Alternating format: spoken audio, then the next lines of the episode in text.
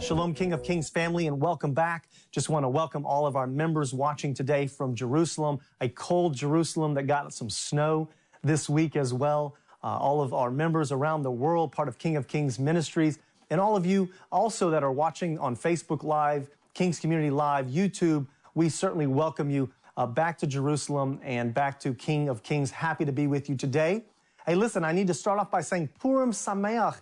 It's a happy Purim celebration coming up this week. We're going to dive into the Word of God and look at that. So why don't you get ahead of me? Turn in your Bibles to the book of Esther, and I'll give you a little background about what's been happening in Israel. We've vaccinated over 4 million people now. Um, they're, they're debating on whether or not to go back to school as soon as the snow is cleared. Um, we're making a little progress in the country. We've been allowed to meet not only with five people in a room, but now 10 people in a room. So you saw that reflected with our wonderful worship team today. Thank you guys uh, for being with us in the sanctuary and leading us in a great time of worship. Also, thank you for our wonderful readers today for the Parsha. You're in the book of Esther.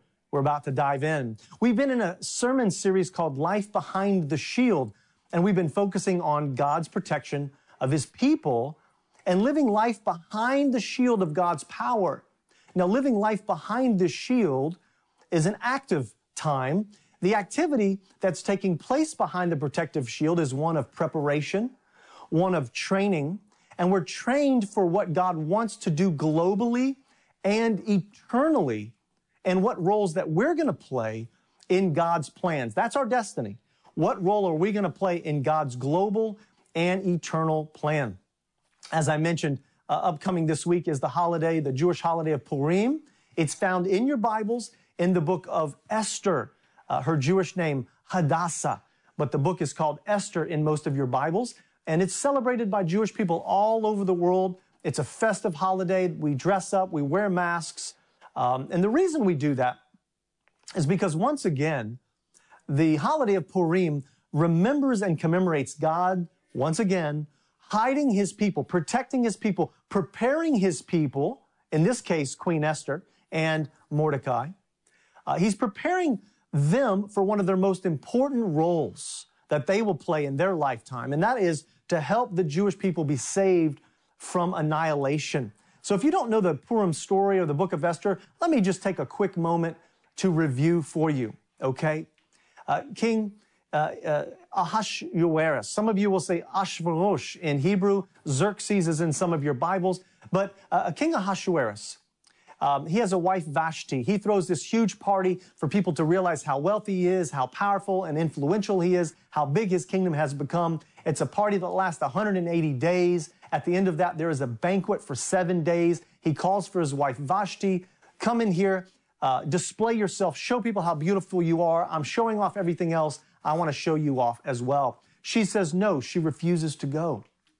He consults with the advisors and they all decide together they're going to, uh, they need to expel her uh, from the kingdom and strip her of her role as queen. Then they hold a, a beauty pageant, if you will, or some kind of gathering of the young virgins and young ladies in, uh, in the kingdom. And the king is going to select a new queen. And then the story picks up where, uh, where Esther and uh, her cousin slash uncle Mordecai, depending on which translation you, you're reading today, um, they, they help the king uncover several plots against him and against the kingdom. And that takes you through the rest of the book of Esther and how God uses the Jewish uh, family to save not only the Jewish people, but to save really the kingdom uh, that Ahasuerus is leading as well. And so that's where I want to pick up today, life behind the shield, but focusing on the book of Esther and the story of Purim. And I want to start with this. One of the things that steps out, uh, jumps off the page to you right at the beginning is that Esther found favor with lots of people.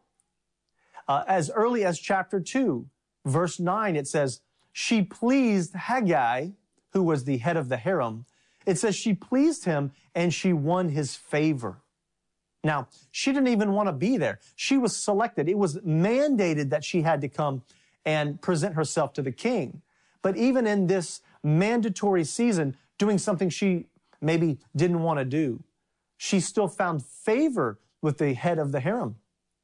It goes on in the same chapter, chapter 2, verse 15. She finds favor with other people as well. I read to you this Esther won the favor of everyone who saw her. So she wins favor with the head of the harem.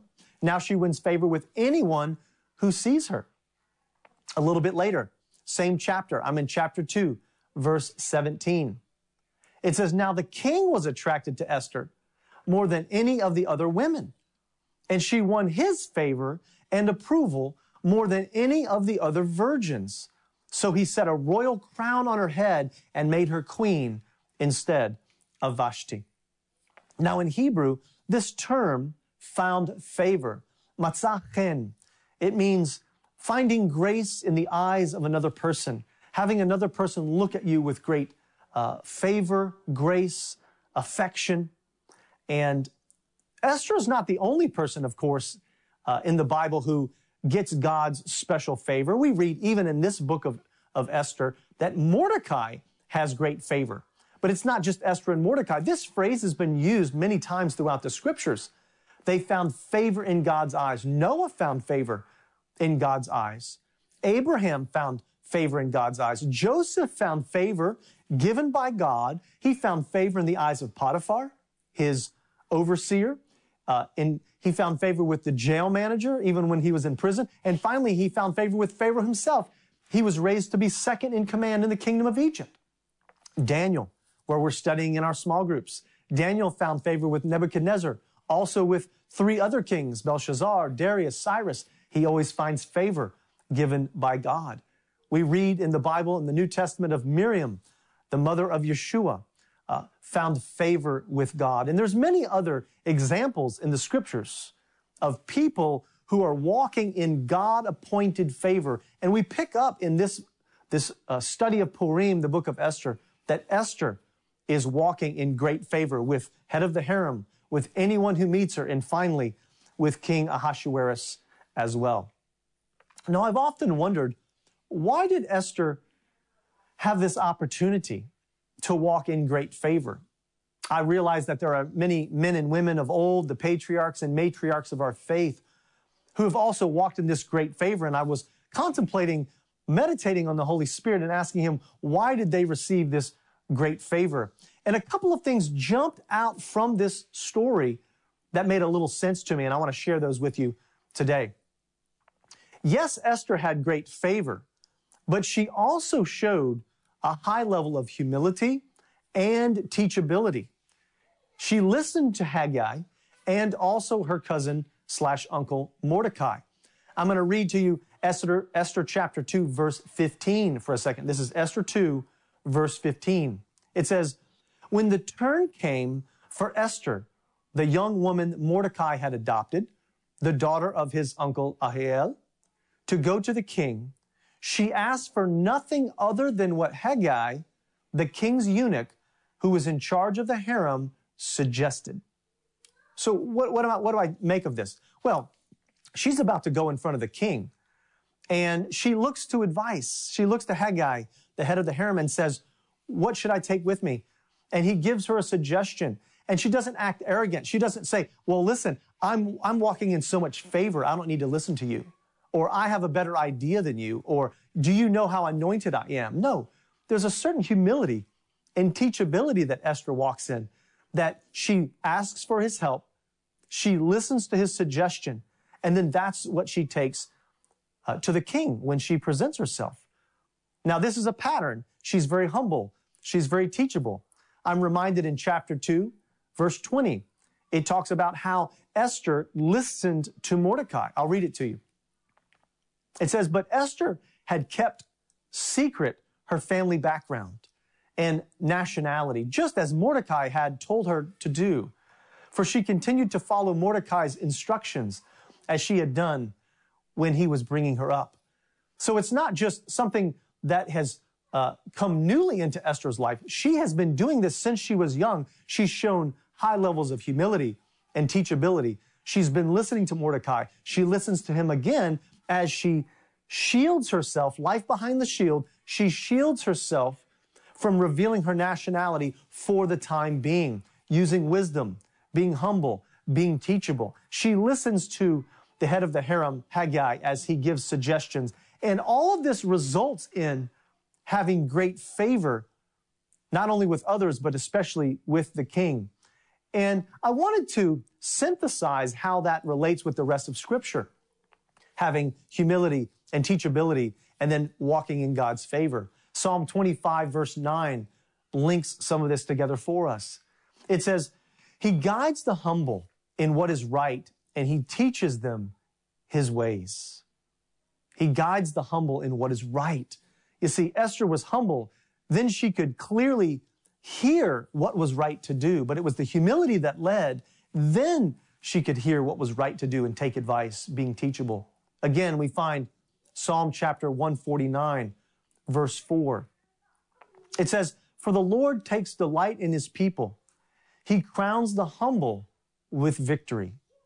The Lord delights in his people. He crowns the humble with victory. Now, interestingly, in Esther's case, God did this literally. God literally crowned her or her humility with victory. Victory over what? Victory over Haman. God literally crowned Esther as the queen, put a crown on her head because of her humility, her teachability. He gave her great favor with the king and with others. He, this was one of those interesting times that God literally did the scriptures. He, he literally crowned Esther because of her humility. He crowned her as queen and gave her victory. And that's how it all syncs up together. She was humble. She was teachable. And then God granted her this supernatural favor with not only himself, but with others and with the king. Why?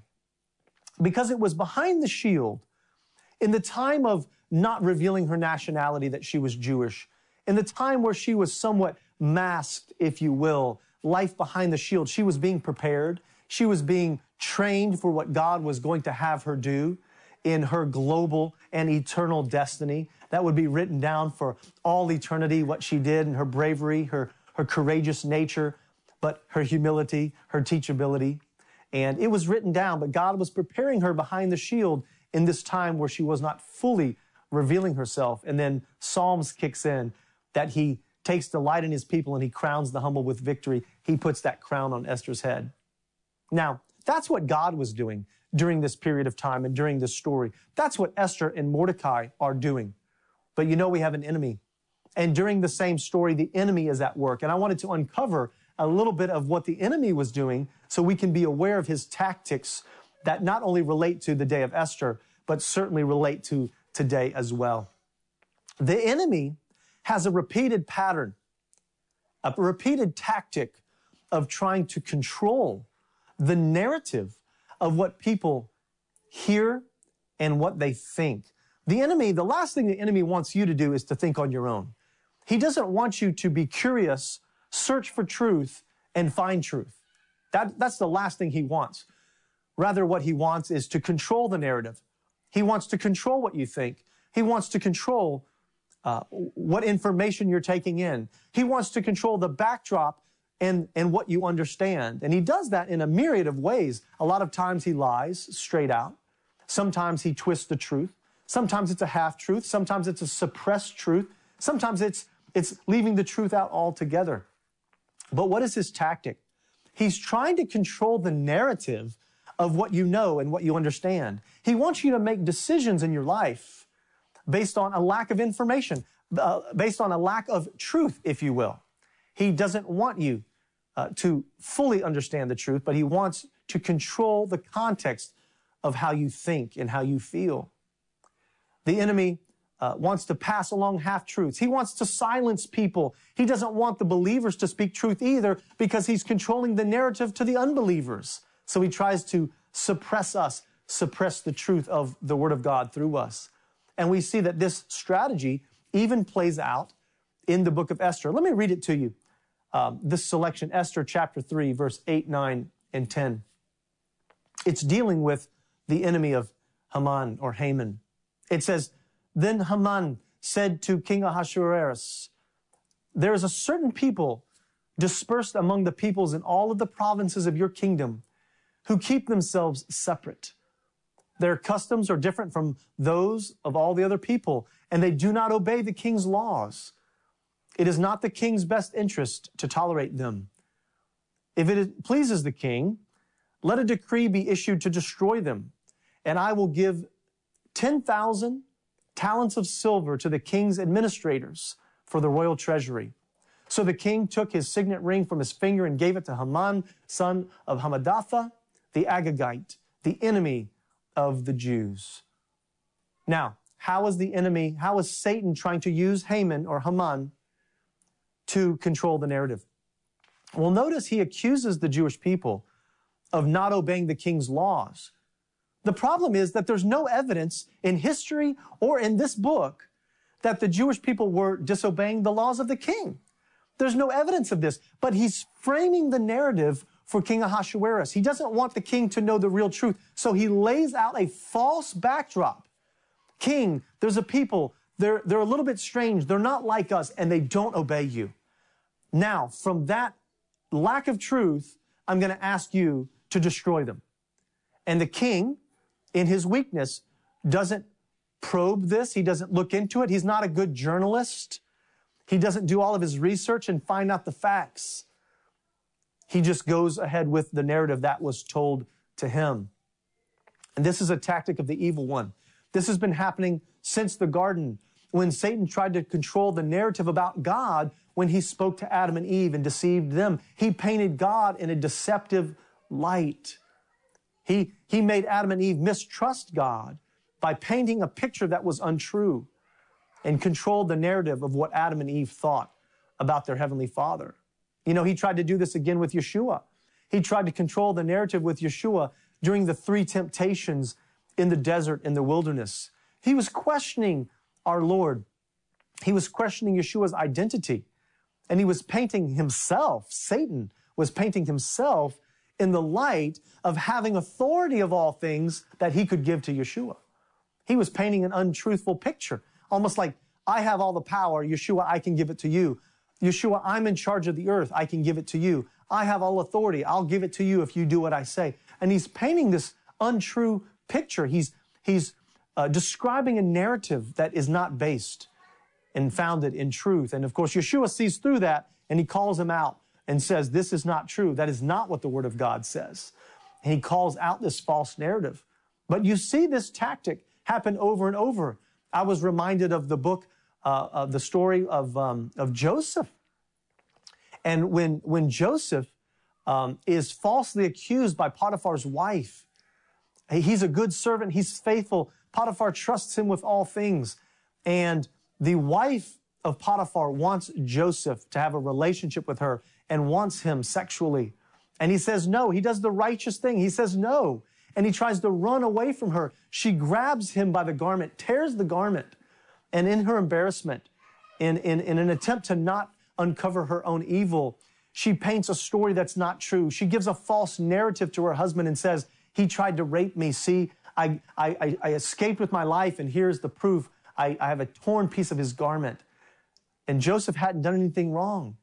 And yet, there's a false narrative that the enemy puts out there, devised at silencing uh, God's people and, and the word of the Lord going forward and to destroy the Jewish people. This has been Satan's tactic from the beginning, this idea of suppressing truth and controlling the narrative. And it happens again right here in the book of Esther.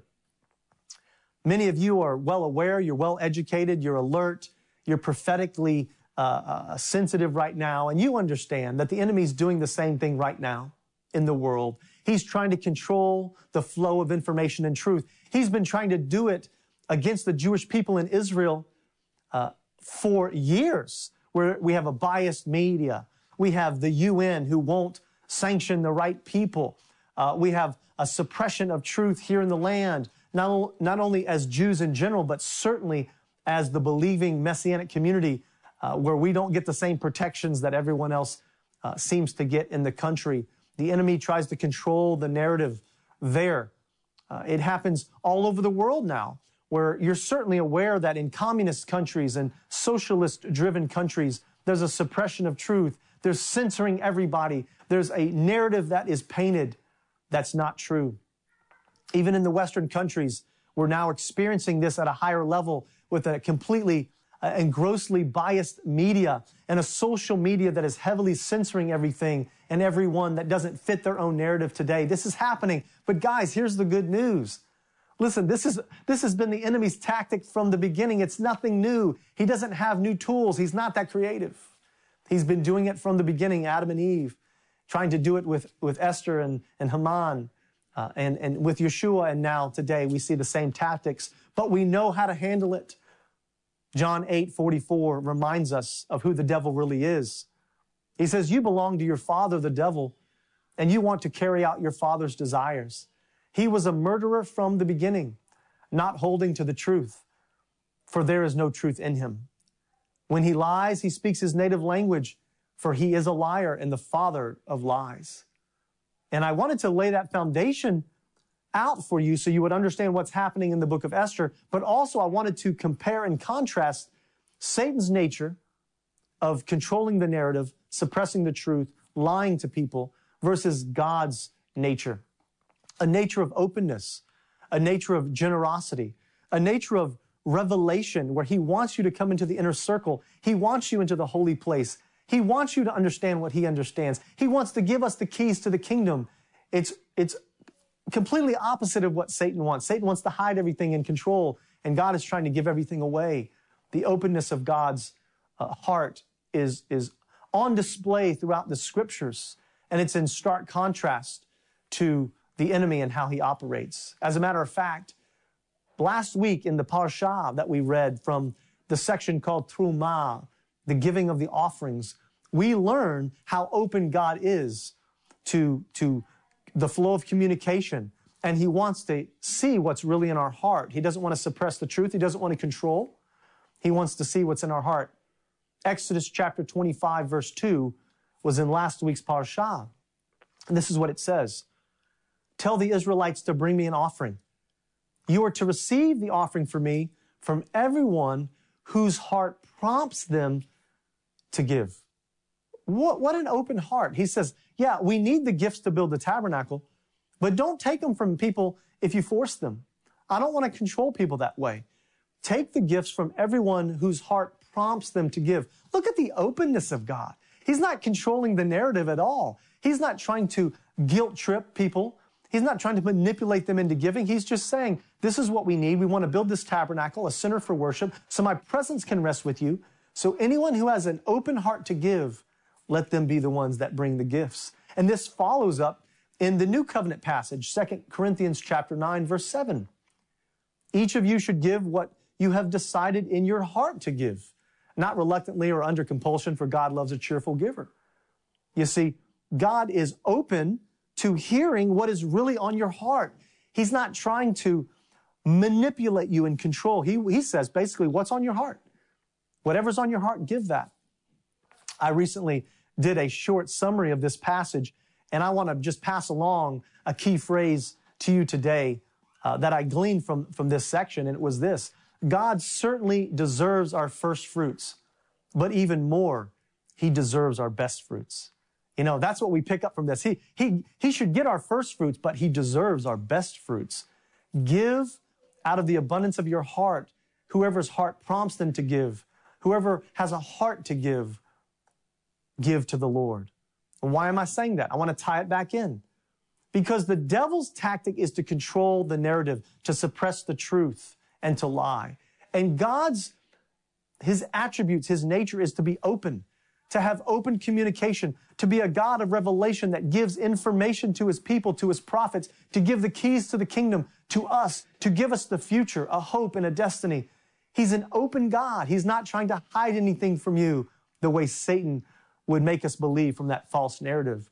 Of course, this tactic is picked up again, not only throughout history, but even this week during the holiday of Purim, when Queen Esther is, is living and the king is living in this false narrative that Haman, Haman, is painting for him. But here's the good news as we close God always uses the humble, the teachable, and those that walk in his favor to uncover, to come out from under corruption. he uses them to expose the lies of the evil one, these false narratives, these, these suppression of truth, these half truths, the twisting of the word of God, the lying to the people of the public.